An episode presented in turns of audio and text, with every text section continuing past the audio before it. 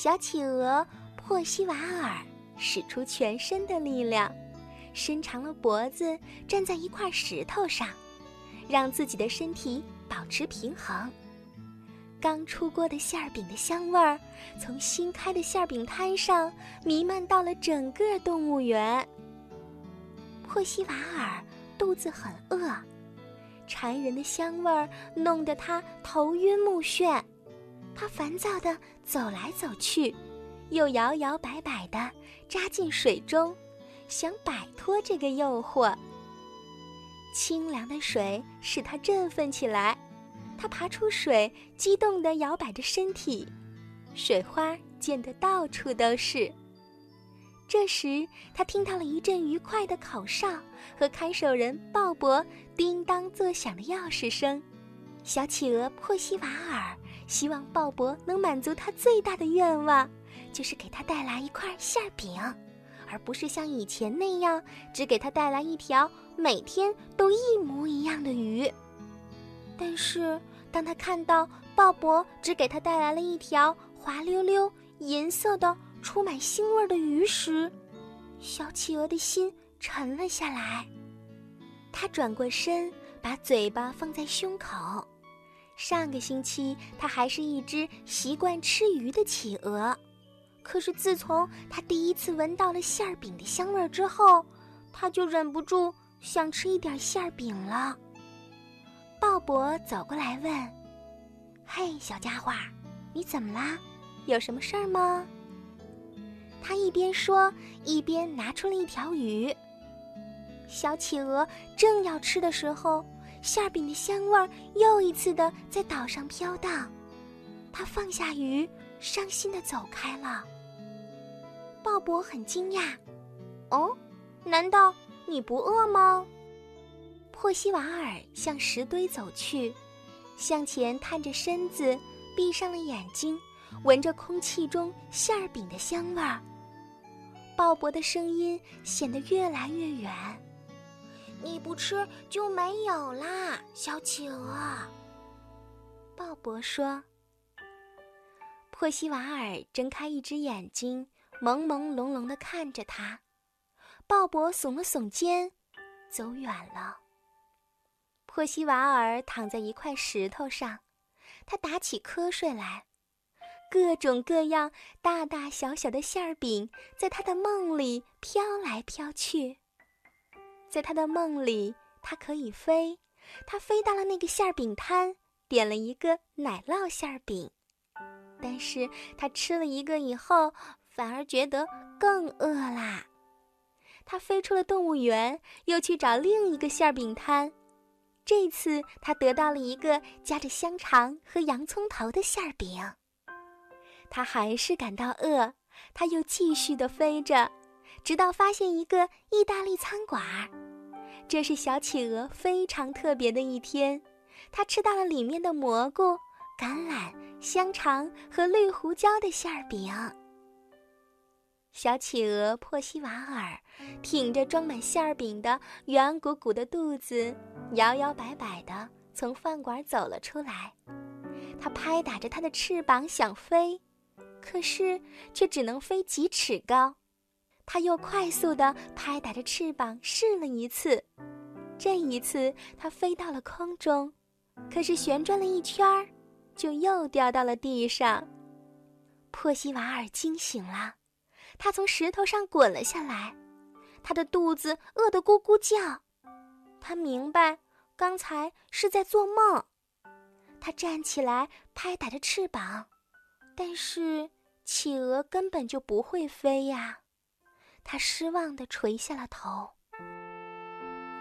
这时，珀西瓦尔听到了脚步声，他抬起头，看到鲍勃和另外一个男人走了进来。那男人穿着西装，打着领带，看起来像是个大人物。鲍勃说：“我真为珀西瓦尔担心，所以我把您请来了。”鲍勃把手伸进水桶，取出了一条鱼，递给了小企鹅珀西瓦尔。但是小企鹅紧闭着嘴巴。鲍勃说：“不知道他怎么了，好像是病了。那男人说：“我从来没见过企鹅如此不爱吃鱼，赶快派人请兽医过来看看吧。”不一会儿，兽医来啦。他看了看珀西瓦尔的喉咙，又敲了敲他的肚皮，听了听他的胸口。珀西瓦尔耐心地忍受着一切。鲍勃、医生和那个穿着西装的人在珀西瓦尔的身旁围成了一个圈儿。医生说：“他的身体没事儿呀。”说这话的时候，医生看上去很吃惊。我们不能再让他这样下去啦。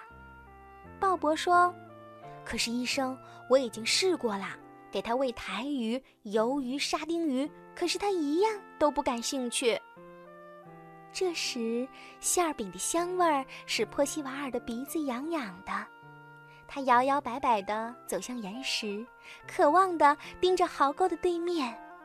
一个男孩正爬在墙上吃一张大馅饼。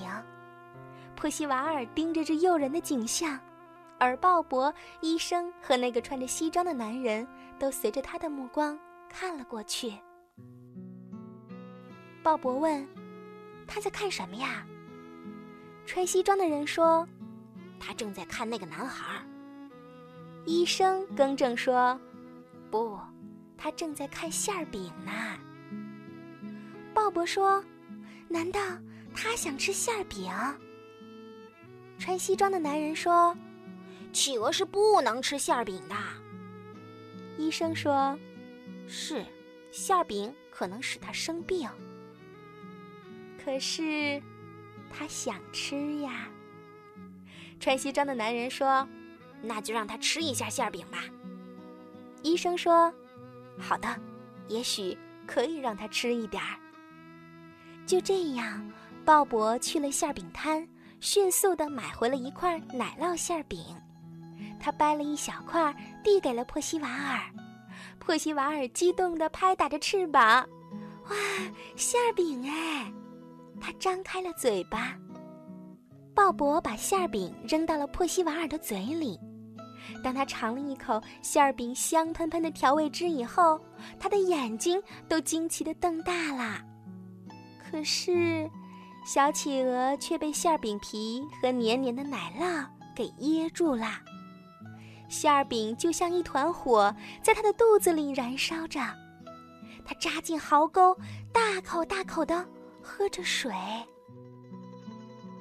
然后，小企鹅爬到了岩石上，抖动着羽毛，摇摇摆摆地走向鲍勃放鱼的水桶。